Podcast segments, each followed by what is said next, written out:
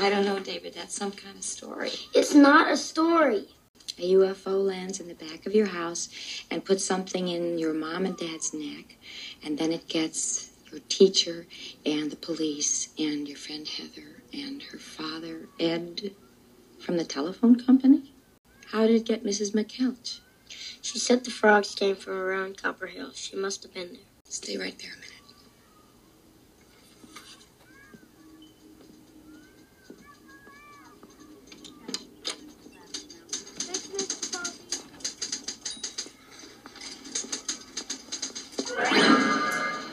Well, Mrs. McKeltch, David seems concerned about an injury to you. To your neck. My neck. Yes, he, he says that you're wearing a bandage. Why, yes. I have a boil on my neck. A boil.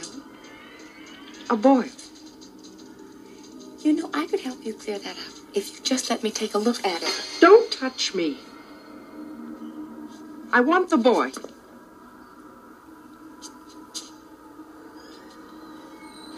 If you don't give him to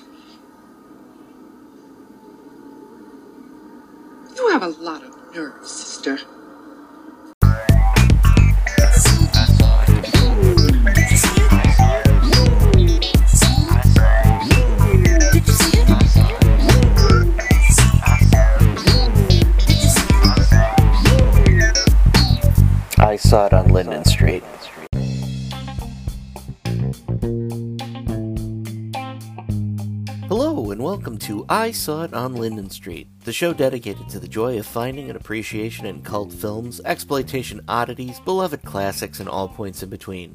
I'm your host, Chris Roberts, inviting you to join us here at the Linden Street Cinema Experience Theater as we once again dig up a fun cinematic relic from the past. If you're new to the show, thank you so much for joining us. This isn't your standard film review, rather, it's a synopsis of a film that we feel deserves to have another inspection, with a little bit of background thrown in on the actors, information on the director, and hey, if I'm doing my job, perhaps you'll get a half amusing story out of me. Fair be warned, while we don't cover all aspects of plot, we do discuss endings and spoilers. So if you'd like to be surprised, please give the film a viewing before you listen to us. If you like us, and hey, I would hope that you do, please recommend this podcast to a friend, give us a favorable review, subscribe. Our season long theme of the Summer of Cannon just continues to roll on, and this week, the LSCE delves into the genre of sci fi as we screen Tobe Hooper's 1986 cult classic remake, Invaders from Mars. Join us!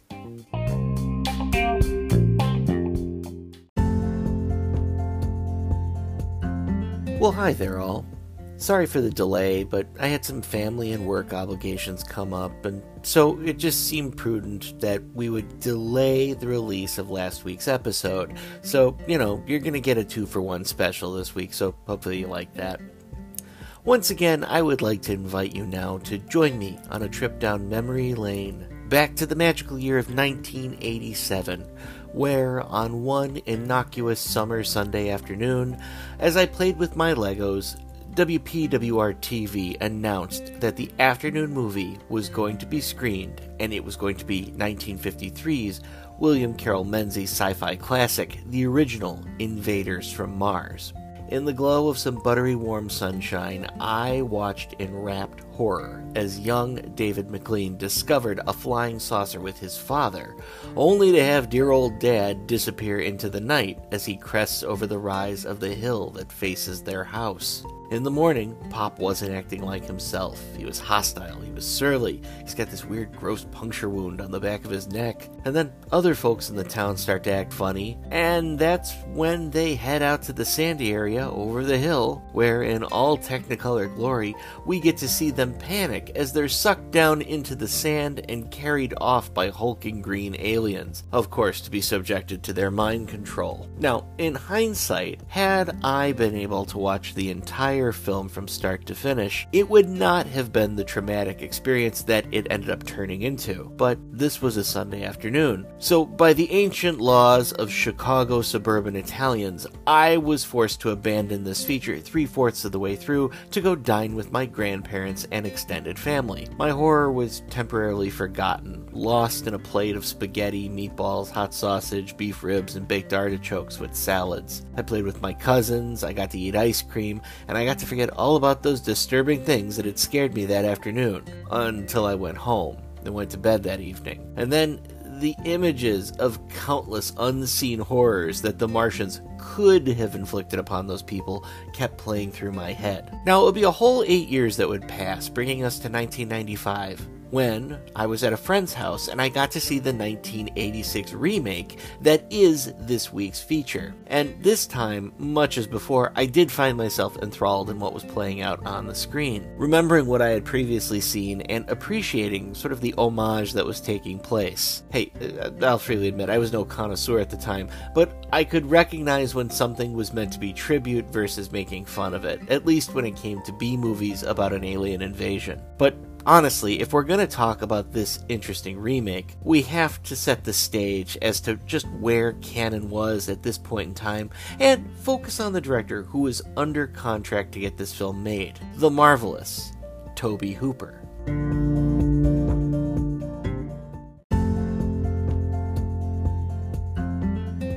Let's start with Cannon first. Now, something that needs to be understood at this time Menahem Golan and Yoram Globus were starting to, for good or ill, buy into some of the hype that had been floating around Hollywood about them.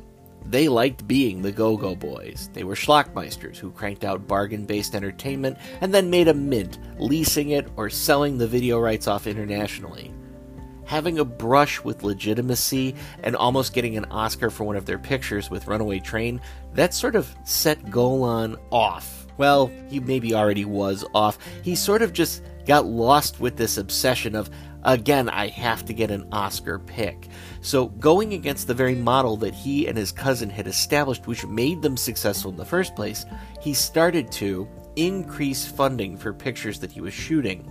Never mind the fact that in his partnership he was A, not the money man, and B, the bulk of their products didn't warrant that level of spending, but based at least on how Cannon was creating them. To him, he was just always one blockbuster away from showing all of his critics, and he started, with Globus sort of in tow, to make decisions that were questionable at best. Case in point, Cannon announced that it would be increasing its slate of movies for release in 1986. Now, you gotta keep in mind, a regular big studio would put something out like six to eight films a year. Cannon, when it started, announced what was then considered a very ambitious goal of putting 12 12 films out back in 1980. So here they were now, holding a press conference to announce that they were going to be releasing a staggering 50 plus films the following year, at least one film a week. They would go on then to buy up even more means of distribution, striking a deal to purchase the British company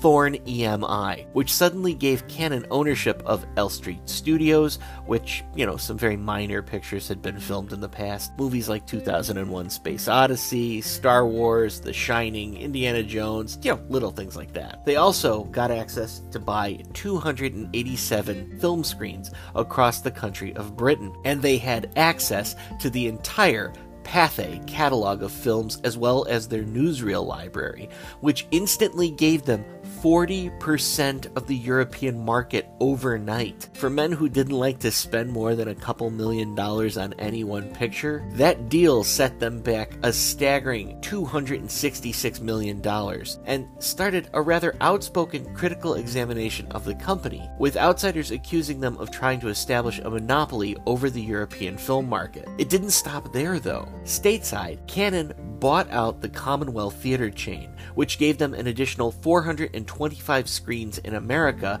while at the same time they signed a rather lucrative deal with Viacom Entertainment to exclusively show over 60 films from the Cannon Library on their premium cable station Showtime. And that put $100 million back into their coffers overnight. How did they drive it up and get that much? Well, in typical fashion, while they were dealing with Showtime, they were simultaneously talking to HBO, initially set to go with the latter of the two companies, but then leaving them at the altar at the 11th hour when Viacom swooped in and agreed to give them exactly what they wanted. But hey, if you want to make money, you gotta spend money, right? What better way to show that you're doing well than to buy yourself a brand new office building? The same year that Invaders from Mars would make its screen debut, February 1986, Cannon bought a new corporate headquarters and moved to downtown LA, coinciding their acquisition with a gala that kicked off the release of their newest Chuck Norris Lee Marvin action film, Delta Force.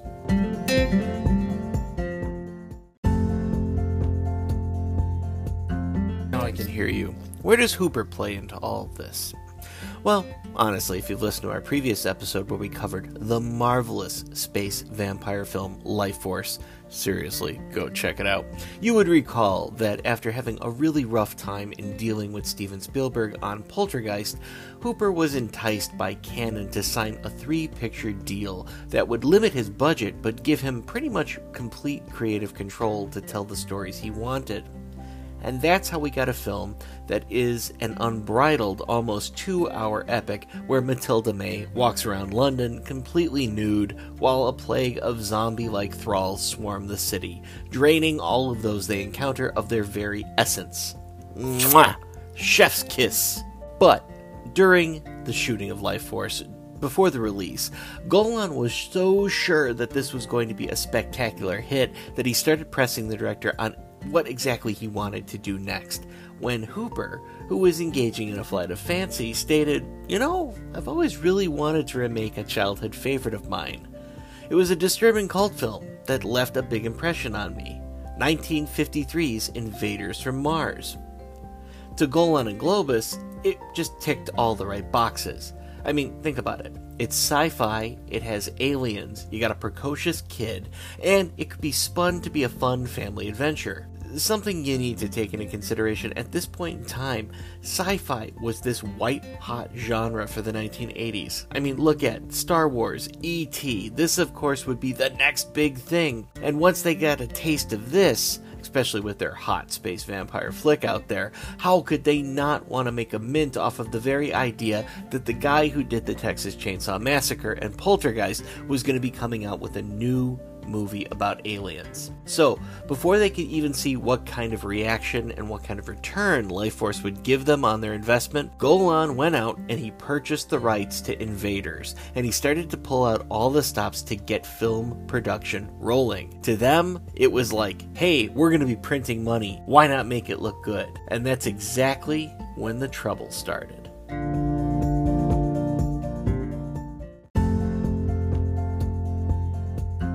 With an initial budget of $7 million, Hooper assembled again a team of creators that knew what they were doing. You got Dan O'Bannon, fresh off of working on Lifeforce and just completing his own punk zombie masterpiece and future episode for sure, Return of the Living Dead, and he brought with him Don Jakoby to pen the script, trying indeed to be faithful to the original Richard Blake offering. Special effects were going to sell all of this, so Hooper called in a bunch of favors and again got the great John Dykstra, the man who gave us lightsabers in Star Wars, and of course, the wonderful Stan Winston, the guy who gave us Predators, Jurassic Park dinosaurs, etc.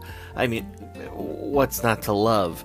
To come on board and collaborate and work out the kinks in creating some newfangled Martians for the 1980s. Winston himself had to leave the design process of the film early on, mainly so he can fulfill his contract to design the Alien Queen for James Cameron's forthcoming film, Aliens, and so he left his team with the capable hands of William Stout, a designer who had cut his teeth on films like Conan the Barbarian, Raiders of the Lost Ark, and First Blood. Stout equally had just finished working with O'Bannon on Return of the Living Dead, and it was noted that he was the genius who brought the Gorehounds the iconic Tarman. So, truthfully, this guy was no slouch.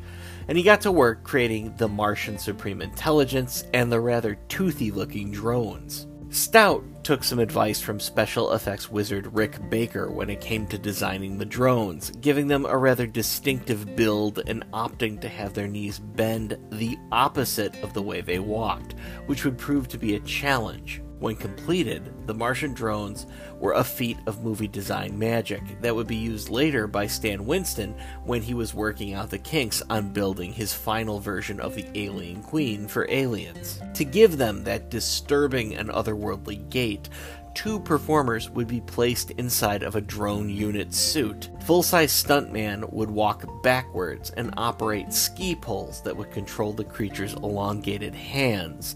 And then Strapped to that stuntman's back was a little person who acted as the puppeteer, who would control the creature's head and jaw movements, creating a really truly bizarre character in the process. It was costly, it was insanely hard to get the actors to operate, and with the initial limited budget given for the production by Cannon, they could only actually afford to make two drone suits, so they had to be very, very clever in editing to make it appear that the large Martian ship housed far more than what we just see there. The Supreme Intelligence creature was just a standard puppet that would take three operators to control, allowing them to make the animatronics light up the face, pump the various air bladders within to make it look like it was appearing to breathe and pulsate, and finally to simply manipulate it all around its long tail appendage. For the cast, what you have here is a rather interesting and talented character actor consortium. Hunter Carson was cast as the lead, David Gardner, the boy who fears the aliens are infiltrating his community. Carson was the son of actor screenwriter L.M. Kit Carson and Scream actress Karen Black. Black herself was cast in this film to play David's school nurse, Ms. Linda Magnuson, the only adult who actually believes his concerns and does attempt to help him. For the roles of David's parents, Timothy Bottoms was cast as George Gardner. David's kind, scientist, dad, and SNL alum actress Laraine Newman was cast as Ellen Gardner, David's doting mother. After that, we really crank up the character actor lineup because what you got here is a really great crew. You got Bud Cort showing up as the naive NASA scientist, James Karen as the gung ho Marine general, and then delivering a rather scenery chewing performance, you have what would be this film's main antagonist, the great Louise Fletcher. Nurse Ratched herself from One Flew Over the Cuckoo's Nest, she shows up here as David's Martian controlled teacher, who attempts to hunt him down and drag him back to the spaceship for, quote, implantation. In a loving touch, Hooper also cast Jimmy Hunt, the very actor who portrayed young David in the original 1953 film, to show up here as the chief of police in the movie. Filming itself started in July of 1985 in and around Los Angeles proper, and it was supposed to wrap by August. But a series of delays, in part caused by Golan's cheapness, and then later by Golan's own insistence to make things bigger, louder, and scarier, kept moving the goalpost on when the film was actually going to be canned. What did help was the inclusion of the very real United States Marines who agreed to show up with their equipment and their very real weapons to be shot in the background, helping pad out the scope of these action scenes. But delay after delay kept occurring, and being overscheduled by one month, that drifted into two, and then it was three. At one point, the cast started to joke that they knew the filming had come to an end because the power would eventually be completely turned off on them when they were on set. Invaders from Mars would eventually be completed by November of 1985, which by some estimations, which I would personally agree with, ballooned the budget from a modest $7 million to more like $12 million, something that was unfortunately starting to happen on the regular with Cannon. For their part, the Go Go Boys shouted from the heavens that they had this amazing film that they were working on, taking out full page ads in Variety, touting, Cannon, the company of the future, brings you invaders from Mars. Now, I could go on a little more, but Geez, folks, you've been ever so patient in listening to me prattle on. How's about I just shut up and we get to that trailer? What do you say?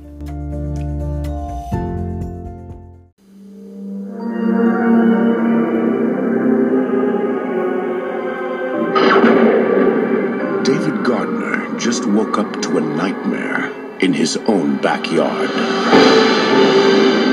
But no one will listen. We landed right back there, right behind the hill.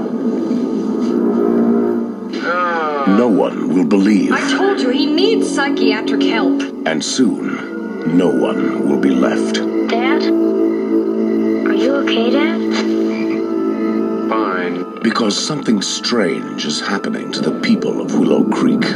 Everything's fine now. And David Gardner is about to find out why. David! I'm gonna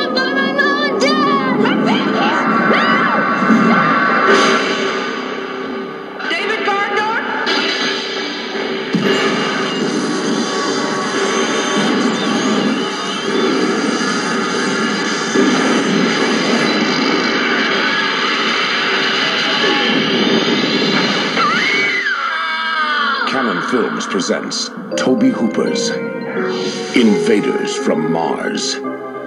There's no place on Earth to hide.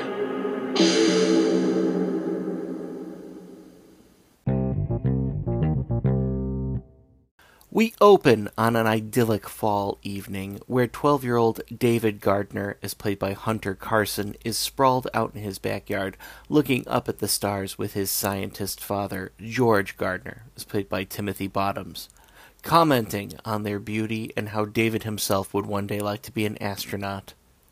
David's mother, Helen, as played by Laraine Newman, jokingly enters and spoils their fun, calling both of her boys into the house to come to bed. After all, it is a school night. As the thunderstorm rolls in, David peacefully begins to drift off to sleep, only to be awakened by strange sounds and flashing lights, seeing what appears to be an alien spacecraft descending from the atmosphere and touching down on the top of Old Copper Hill, right behind his house. Understandably concerned, David races to wake up his parents. Oh, Mom! Dad! Oh, Dad! Oh, Dad! Dad! Quick, get up! Get up! Dad! Dad! Dad! What? Come on, you gotta come see! A huge UFO landed right behind the hill! It's all these weird lights! Come on, come on! Quick! Look at that light! Run! And it, and it was really bright! I'm so glad you got him a telescope. It was huge and it glowed really bright! It's all these strange lights! It landed right back there behind the hill! I bet it was ball lightning. No, Dad, I know what ball lightning is. It wasn't that. It was something else. A UFO, it must have been. Well, could it have been something from the base? No, Mom, it wasn't a plane. I've never seen anything like this before. Maybe it was a meteorite. No way, Dad. You go back to bed. Now. I'll look when it's light, okay? Go back to bed. While they do believe he's imagining it, for his part, George at least does David the courtesy. He believes his son did see something, and so he takes it upon himself to head out early in the morning to investigate. When David wakes, his father comes downstairs, acting rather strangely detached, having gone and investigated the hill alone overnight by himself. He's missing his slippers, he's talking in a rather forced manner, and he has a strange wound across the back of his neck and is dismissive of his son's questions. Later, when David is walked to the bus stop, he offers to show him what's actually over the hill, but David hops on the bus before any of that can happen. Let me walk you to the bus stop.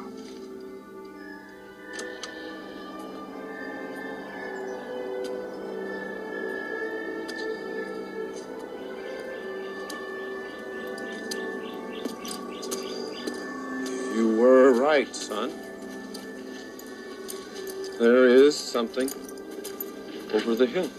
What?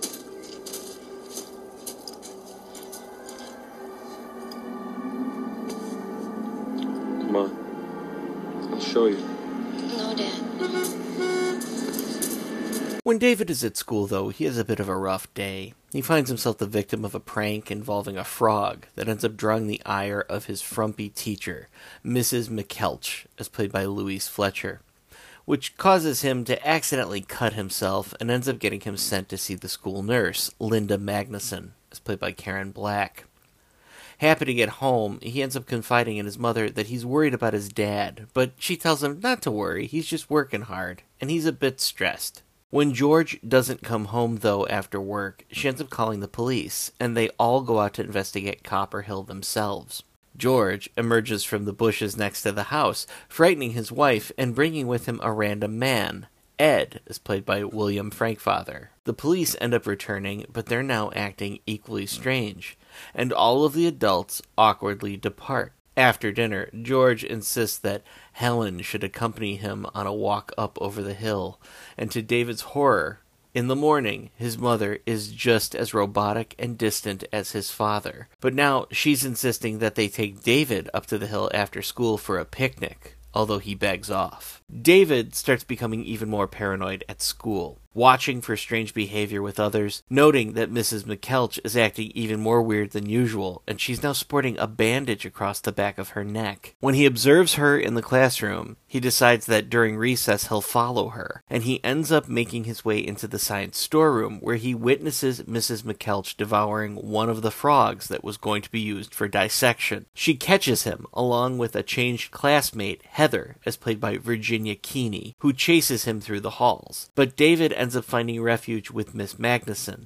who puts him in her office and refuses to let Mrs. McKeltch have him. David unloads all of his fears to Miss Magnuson, who is skeptical at first, but starts to believe him when she sees an obsessive Mrs. McKeltch avoiding her questions. Miss Magnuson gives David a way out and tells him go to her house just to be safe. As school lets out, though, David ends up stowing away in a van to hide from both Heather and Mrs. McKeltch, but his teacher ends up entering the vehicle and driving it out to the hill. David follows her as she enters a newly drilled tunnel and finds himself within the alien ship, witnessing McKeltch interact with strange aliens a toothy set of Martian drones, and a bizarre supreme intelligence who seems to be controlling the various townsfolk with probes placed in the back of their necks. As David watches all of this unfold, the intelligence sees him and sends drones and Mrs. McKeltch tearing after him, causing the young boy to flee back to town. Magnuson ends up running into him, and after he describes what he's seen, she starts to again have doubts about his sanity and her own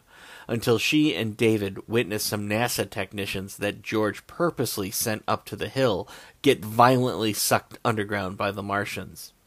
They attempt to hide at the school, but they end up running afoul of the police, who chase them down into the boiler room. And just before they can be shot, a Martian boar breaks through the floor, neutralizing the officers, and allows the fugitives to flee. David and Magnuson go to the military to ask them for help and get in touch with General Wilson, as played by James Karen, who runs the base that both NASA and SETI scientists, much like George, are working at. Wilson is a bit skeptical of their story at first, until two of his own men are shown to be sporting neck band aids and attempt to attack the general himself.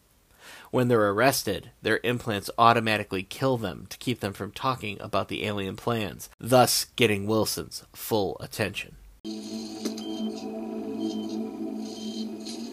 My God. They're dead. What? Jesus!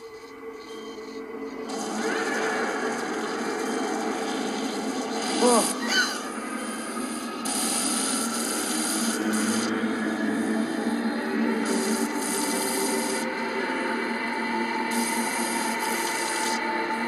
Stay clear, don't touch those things!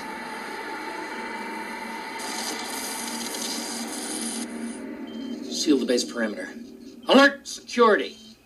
Get those NASA hotshots back over here right away. Maybe they can tell us what the hell this is all about.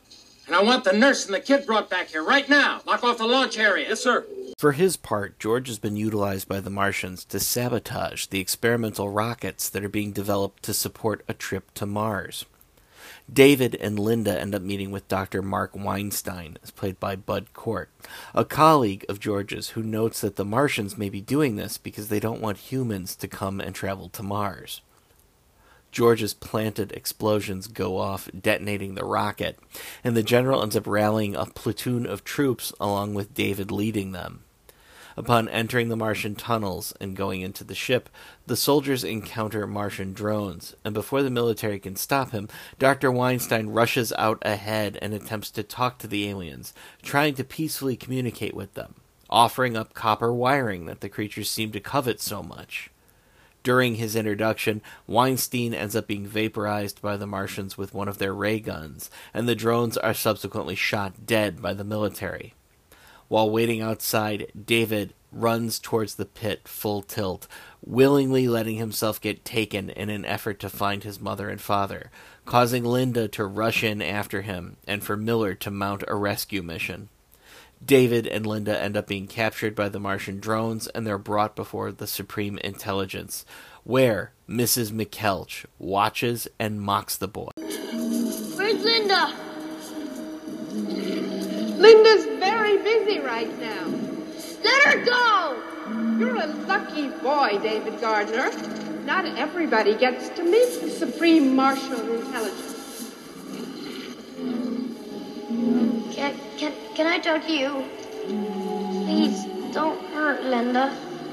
And if you can just give me You've been quite a bit of trouble to us already, David Gardner. They didn't do any harm to you, my mom, dad, Linda, all the others. They're good people. They would never hurt you. It's too late. It's too late. Shut up, I'm talking to him. Please. It's too late.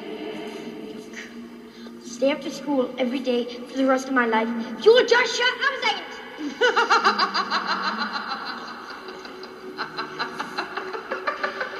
Don't you understand?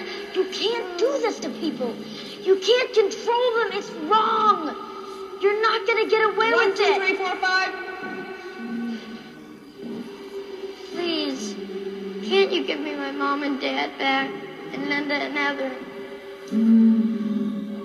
Leave Mrs. McKell.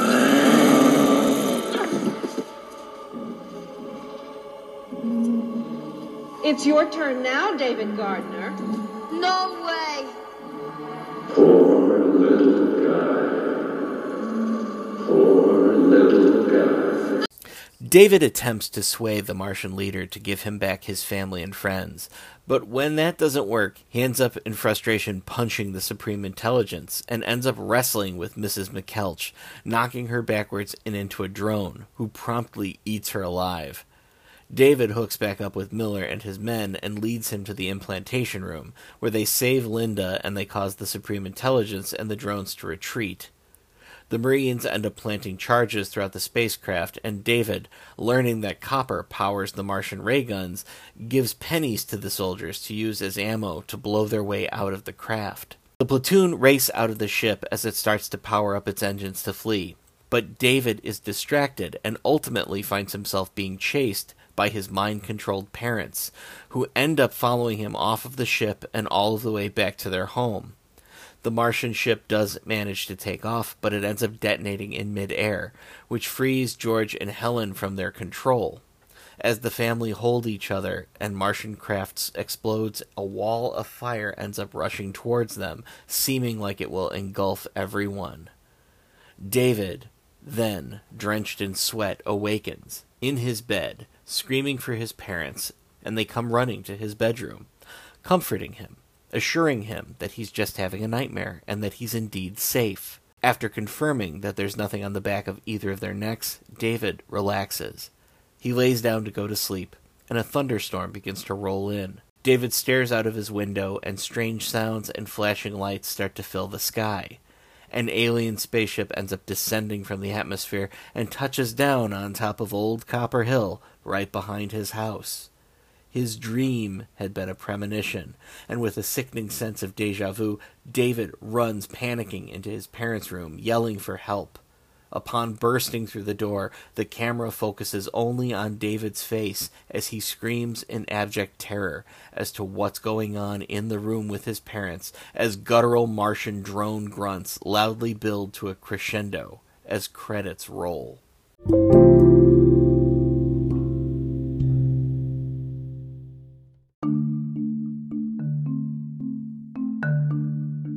Oh man, where do we even start? Well, let's talk about what works here, at least for me. In my humble opinion, it's overwhelmingly evident that Hooper clearly loved the source material because he translates that veneration on the big screen with such subtle nods, tongue in cheek references, and he really tries to ratchet up the terror in the same vein just for a new generation of viewers. This was funded and made purposely by the Go Go Boys to try to cash in on the sci fi craze of the 1980s, and Hooper seems to know that, and he delivered, but not really in a way that they expected. So many corrupted examples of what we would consider now to be Spielbergian tropes abound here. One has to wonder if it was Hooper's not so subtle jab to the man who caused him such stress back when they were working together on Poltergeist, or if this was even more of a callback to aping the very thing that the Go Go Boys at Cannon had wanted. E.T. has a frog scene, we need a frog scene. Spielberg uses falling stars for his idyllic establishing shots. Give us lots of stars.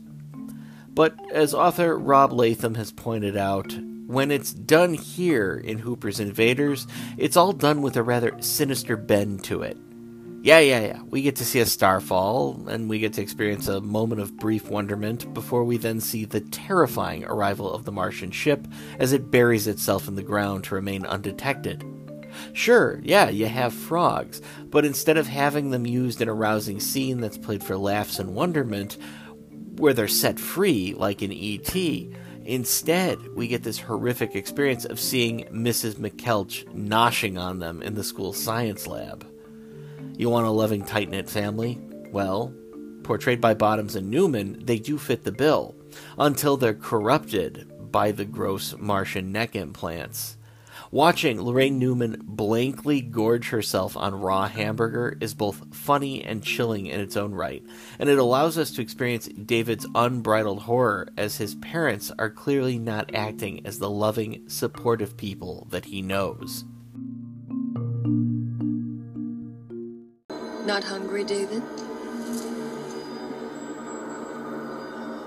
You feel all right? I don't think he's feeling well, George. Hmm. I have an idea. Why don't we all go on a picnic? Up at the hill. Mom, you've got classes. We'll go this afternoon. It's wonderful up there. Your father showed me a place you've never seen before. Is this a joke?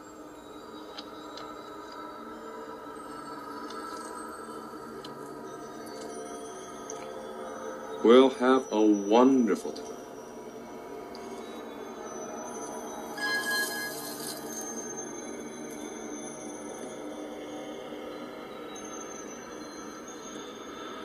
I'll pack us a lunch. Hamburgers. You like that, don't you? I don't want to go. Indeed, what we have here had to be really toned down in the end. As we mentioned previously, the film had an ending that was deemed too dark, so Hooper was forced to offer up the current ending that we have today.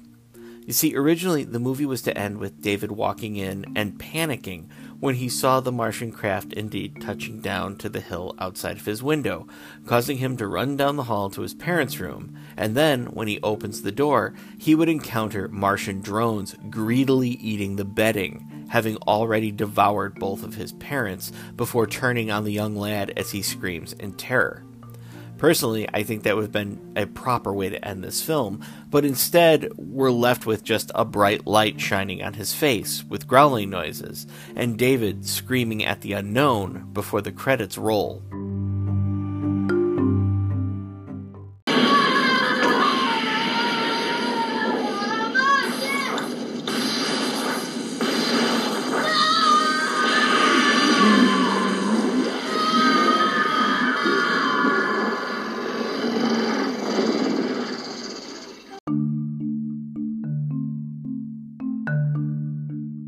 Cindy Hendershot has noted that the story of Invaders from Mars digs deep at the atomic age paranoia.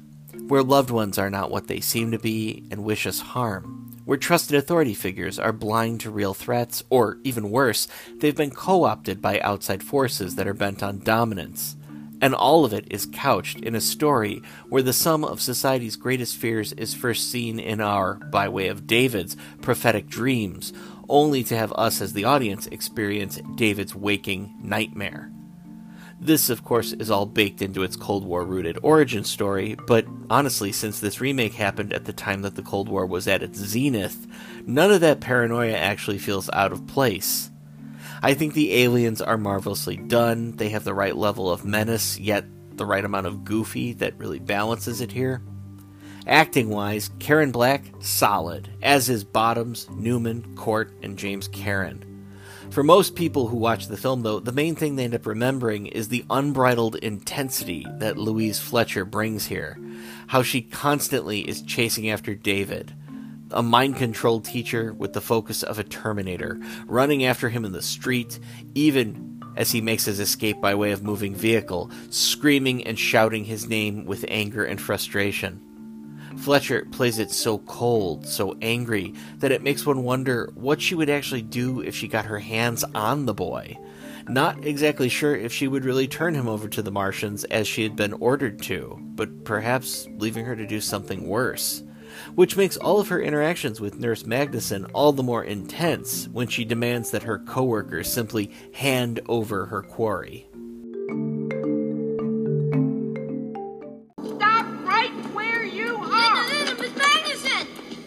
David, what's wrong? I've had it with you. Mrs. McKeltch, what is the problem? I told you this boy was trouble, and he needs to be severely punished. David, what's the matter? He she, knocked she... over a defenseless little girl. But I... And he's a little snoop. Please, Mrs. McKeltch, why don't we just talk with each other? Give him to me. Please let me talk to him. David, go inside my office. You're pushing it, sister. I'll be back for him in five minutes. Five minutes. Honestly, for me, the Hink factor, the issue of this film, comes from the performance of our lead, Hunter Carson, who I do have to admit I personally find to be a bit grating.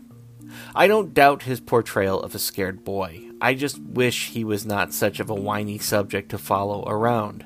Yet I'll say this even at his most annoying, he does manage to convey a sense of terror as his reality is stripped away, and his friends and family start turning into hostile individuals.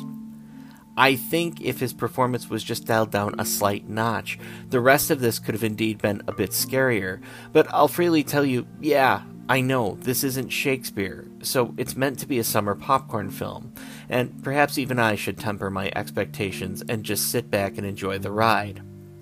But as grating as I do find him, the film does make a lot of sense, at least on paper.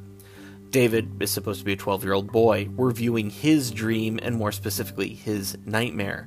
So, all these things that seem to be corny, awkward, weird, out of place, or things that make us pause and wonder why an adult would behave in such a certain fashion, you know, not a Martian controlled one, mind you, one then has to step back and realize that we are experiencing this story through the world and the perception of a child who is dreaming that he is in a nightmare and he's a hero in his own community. And then it all snaps back into focus and makes sense. You just need to put it in the right context. Now, I'm sure all of you are waiting with bated breath, asking, Chris, how was this film received? Well, it should come as no surprise that criticism here was mixed at best. Those who loved it loved it, but those who hated it hated hard and made no bones about it. For the positive side of things, Maitland McDonagh of the Film Journal praised Hooper for his tactical sense, knowing not to go too far from the original source work, and instead leaving well enough alone, he focuses instead on bringing Winston and Dykstra in to create the visual effects, where fanged alien drones slobber and bobble on weird jointed legs, a stunted supreme Martian intelligence, a vaguely fetal sort of armadillo like creature with a long spinal cord tail who hunkers down on a Giger-esque throne, and of course a vicious school teacher come Martian who swallows a whole wriggling frog. Viewers who pine for the day of charmingly cheesy monster zip up suits may still not be captivated, but all others should be pretty amused. Nina Darnton of the New York Times thought that Hooper's updated take on a child's worst nightmare was masterfully done, noting his great angles and his ability to keep the story humming along giving kudos to his ability to allow the cast to transform from loving, warm humans into menacing automatons. And while she does give props to the special effects, she does note that the second half of the film, where we see everything, is not as strong as the first, commenting that the hinting of the unknown is far scarier than just showing it. Harley Laud of Box Office bemoaned that Invaders from Mars just proved that Tobe Hooper was in a rut and while he found Lifeforce to be a jumbled mess, he did call this remake of a classic film at least ambitious, before then laying into all the things he felt were wrong with it. The misdirection of actors, the muddled storyline, the illogical plot explanation that doesn't seem to jibe with 1986's sophisticated audiences. Even with the $12 million budget and the special effect work, this remake will fall flat on all accounts. Variety's Lor opened his review after seeing the film at Cannes as being an embarrassing combination of kitsch and boredom. With the exception of some interesting scenes where the monster is created by Stan Winston, this picture marks two wipeouts in a row after 1985's Lifeforce for Hooper and his ongoing employer, Cannon Films. Subpar acting, tired cliches are trotted out. Ouch. Now, I have to point out, I do understand this film isn't everybody's cup of tea, but the part of the Variety review that really sort of explains the film's problems comes in sort of an offhand comment that the black humor accompanying many of the scenes of this film elicits groans. This is inherently the problem with Invaders from Mars, and I'll cop to this. It's neither fish nor fowl, which, if you've been listening and you know my track record, that really sort of explains the kind of things that I like. It's too goofy, and it spends a lot of its time playing things straight as a heart attack for sake of spoofing the original, while trying to project this wholesome family film image, and yet it is an exercise in horror. And when it does go horror, it goes pretty intense when it comes around.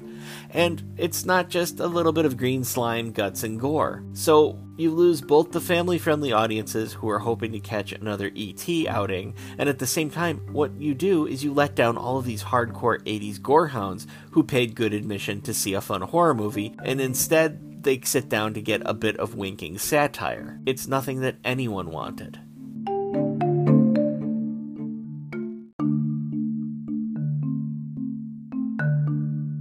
The fact would remain, though, when Invaders from Mars opened on June 6, 1986, it was going up against Schwarzenegger's Raw Deal, Space Camp, and My Little Pony the movie. And all of those were competing against Top Gun, Cobra, Poltergeist 2, and Short Circuit. It would end up making its debut as seventh for its American release, and when its box office numbers didn't wildly improve after about a week, Cannon would end up yanking it from theaters after one more week of disappointing returns, earning back only $4.9 million against its $12 million budget. Making things somewhat ironic, the Sylvester Stallone film, Cobra, which was number three at the box office that week, was itself a Cannon production, yet it was distributed by Warner Brothers. So while the Go Go Boys were making money off of one success, by way of their own release schedule, they were cannibalizing their other output. Invaders from Mars was quickly shuffled off to the video store bins and to screenings on deep cable. What's more, it was yet again another financial blow to Cannon, which was continuing to ramp up now its spending in the face of having fewer and fewer financial wins. For his part, Hooper had once again made a film that he had wanted to make, and he was pressured to deliver now on making a sequel to the Texas Chainsaw Massacre for his third Cannon contractual film, which he would indeed go on to make, but that will have to be another story for another day. Over the years, Hooper would look back on this movie in a rather rueful way, commenting that perhaps it was a film that was made for all the wrong reasons, but it's still something that he likes to revisit from time to time. Invaders from Mars as a remake would go on to become a cult classic. It was a kids' film that wasn't for kids, a horror movie that wasn't exactly that horrific, and it found new life with millennials who caught it growing up on cable or found it as a rental in their local video stores. I'm not going insult your intelligence and tell you that this is a film that offers any sort of life changing experience, but like so many of these 80s remakes, and I'm lumping it in with The Thing, The Fly, The Blob, they were made by people who actually loved and respected the source material, who wanted to make a better version for a more modern age, rather than what we so often see now with remakes, which is it's just a blatant cash grab to try to use some well known intellectual property. For me, that's why even here, in this case, while it may have missed the mark, as a B movie, it still really ages well, and it has solid legs that can be enjoyed on multiple levels, now some almost 40 years on. At Cannon, though, things were afoot. The budgets for their pictures kept getting bigger. And although the returns were remaining somewhat the same, in spite of Globus and his misgivings, Menahem Golan was convinced that they could just spend their way out of this problem. All it would take would be a single major blockbuster, and they would be back in the black and on top of their game. The problem, though, and with all of these other purchases, was the rapid expansion that Cannon had gone through, and that huge slate of films that they publicly promised to deliver. To simply keep the lights on for the company without going into the red,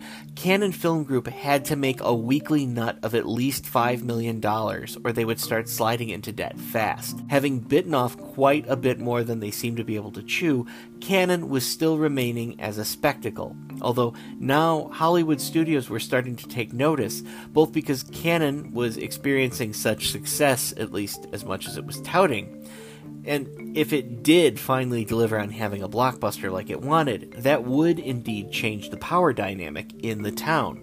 But more importantly, whispers were starting to crop up that Cannon was having a massive financial catastrophe, and it was just a time bomb waiting to go off. With lots of folks that the Go Go Boys had screwed over in the past seemingly very interested in having a front row seat to being there when everything would go south. Here's the bizarre part. Golan was giving interviews and telling folks just about how thrifty he was with all of Cannon's money, citing, of course, his previous operating model, even though it was he, not his cousin Globus, who was consistently breaking the rules they set. In an interview with Robert Friedman of the Village Voice, he was privy to see how Golan operated, negotiating on a phone call with an agent and two producers on behalf of actor Roy Scheider for a film that would eventually become 52 Pickup, a rough John Frankenheimer adaptation of a fairly decent Elmore Leonard novel. The group had wanted $8 million to get the film made, and Golan countered that, well, I think you got a $4 million surplus with your budget. When they offered to share their numbers, Golan was dismissive with them. I'm, I'm telling you, without looking at your budget, there's no way this movie should be made for 8 million. What are you going to do with 8 million? You could buy a country. The producers on the other end of the line proceeded to list their expenses. Well, we'll give a million dollars to Scheider. We'll $200,000 for his female lead, which would end up being Ann-Margret, by the way. $300,000 each for the director and the producer, and then another $700,000 to pay the remaining cast. The Go Go Boy countered. Fine, fine. So you've got a $2.5 million in above the line cost, but where's the other $2 million below the line? That's 4.5 million. Where's the rest? And the producer tried to explain, "Look, we don't pad our budgets out. We just know what things are going to cost here." That's when Golan interrupted them. Look, let's cut out all this Hollywood bullshit. When you come here, you're not coming to Universal or Paramount. We're not rich people. We're just two filmmakers fighting against everything that's not up there on the screen. After hanging up, Golan ended up turning to Friedman without any sense of self reflection or irony and said, I think Hollywood's really gone bananas with these budgets. I mean, the effect that a movie can do $200 million worth of revenue has made everyone a little crazy, clearly not taking into account that that was his exact goal as well. As we'll see next week, tapping into the sci fi craze was not the only bandwagon that the boys of Cannon were attempting to jump on. As we will see, they gave a serial adventure franchise a go, attempting to make their own off brand Indiana Jones knockoff by updating H. Rider Haggard's classic 19th century character, Allan Quatermain, for the 80s. But that is going to have to wait until we reconvene next week.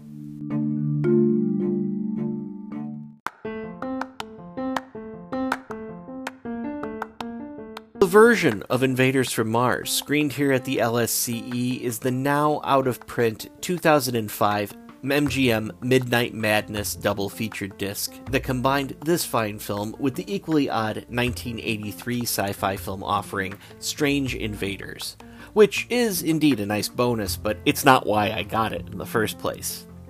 The good folks at Shout Factory had released a really swanky Blu ray version of the film back in 2015, and it did come with some really nice extras, which included featurettes like A Career in Cannon, Mission to Mars, Red Planet Recollections, as well as interviews, concept art, and trailers. But that multi format Blu ray DVD combo has also gone out of print. And I gotta say, people are really letting me down, gouging hard out there right now, attempting to sell a new multi format disc for $189.99 on Amazon Z Shops. I mean, don't get me wrong, this movie's fun, but it's not that fun.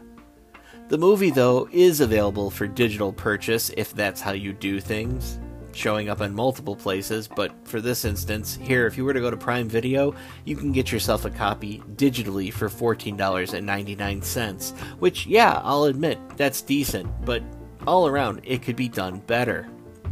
But not to worry. Let's say you don't have any cash, because at least as of this recording, both the 1953 and the 1986 versions of Invaders from Mars can be seen for free. That's right, free on the Tubi app, which, if you don't know how that is, it itself is free. So for those of you with a Roku or with an Amazon Fire Stick, you can just download the app and then you can stream these movies in the comfort of your own home. Pretty cool, eh? Now, remember, folks, we don't get anything here by telling you where you should buy or watch your movies.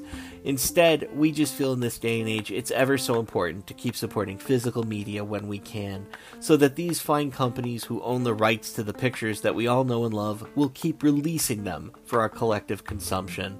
And at the end of the day, isn't that really what you want? You just want more of that stuff that you know and love? Besides, in this case, Invaders from Mars is such a weird little bauble. It's too hokey to be scary, but it's just too intense to roll out for the youngsters. And it's so full of goofy performances and strange creatures that it truly has something for everybody. So I say to you here, what are you waiting for? Get out there and go see Invaders from Mars today.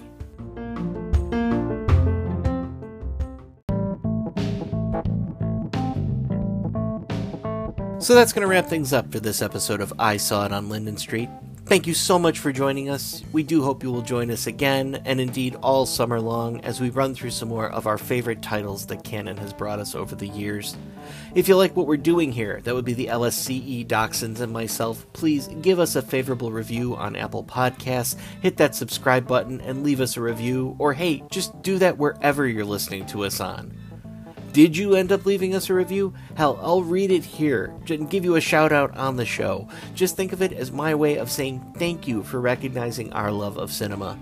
Please swing by, check out our website, lscep.com, where we have articles, episode links, and comics for you to peruse. We've also recently been added to Stitcher, so you can find us there and give us a spin if you like.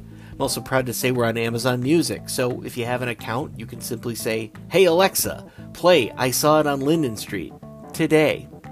We're also featured both on Goodpods and on Podchaser. Those are podcast databases for listeners and creators alike. Find us there, give us a follow, a review if you could please, and hey, feel free to like any of the lists that we're a part of to help give us a boost in the old rankings. The more reviews, those increased likes, that affects those marvelous algorithms out there and it makes us more searchable. And then we can share these fine films with more people. And you want to do that, don't you? Of course you do! If you have any questions for us, any comments, any movies you want us to cover, any things you thought I got wrong, please, we'd love to hear from you. Send us an email or an audio clip by way of Linden Street Cinema Experience at gmail.com. Do you love social media? Well, we use it here. You can follow us on Twitter at LSCEP, or you can find us on Instagram at LSCE underscore podcast, or just simply on Facebook at Linden Street Cinema Experience. If you'd like to be even more personable or wish to contribute a segment in the sidecar, please send us an audio message by way of Anchor. That's a free and easy app to use. So until next time, please take care out there Wash your hands, wear a mask. Please, most importantly, everybody stay healthy and well. And remember, life's too short not to live in the past. Take it easy out there, everybody.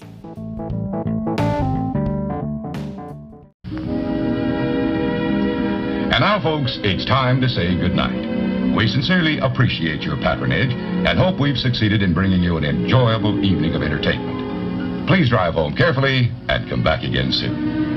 Good night.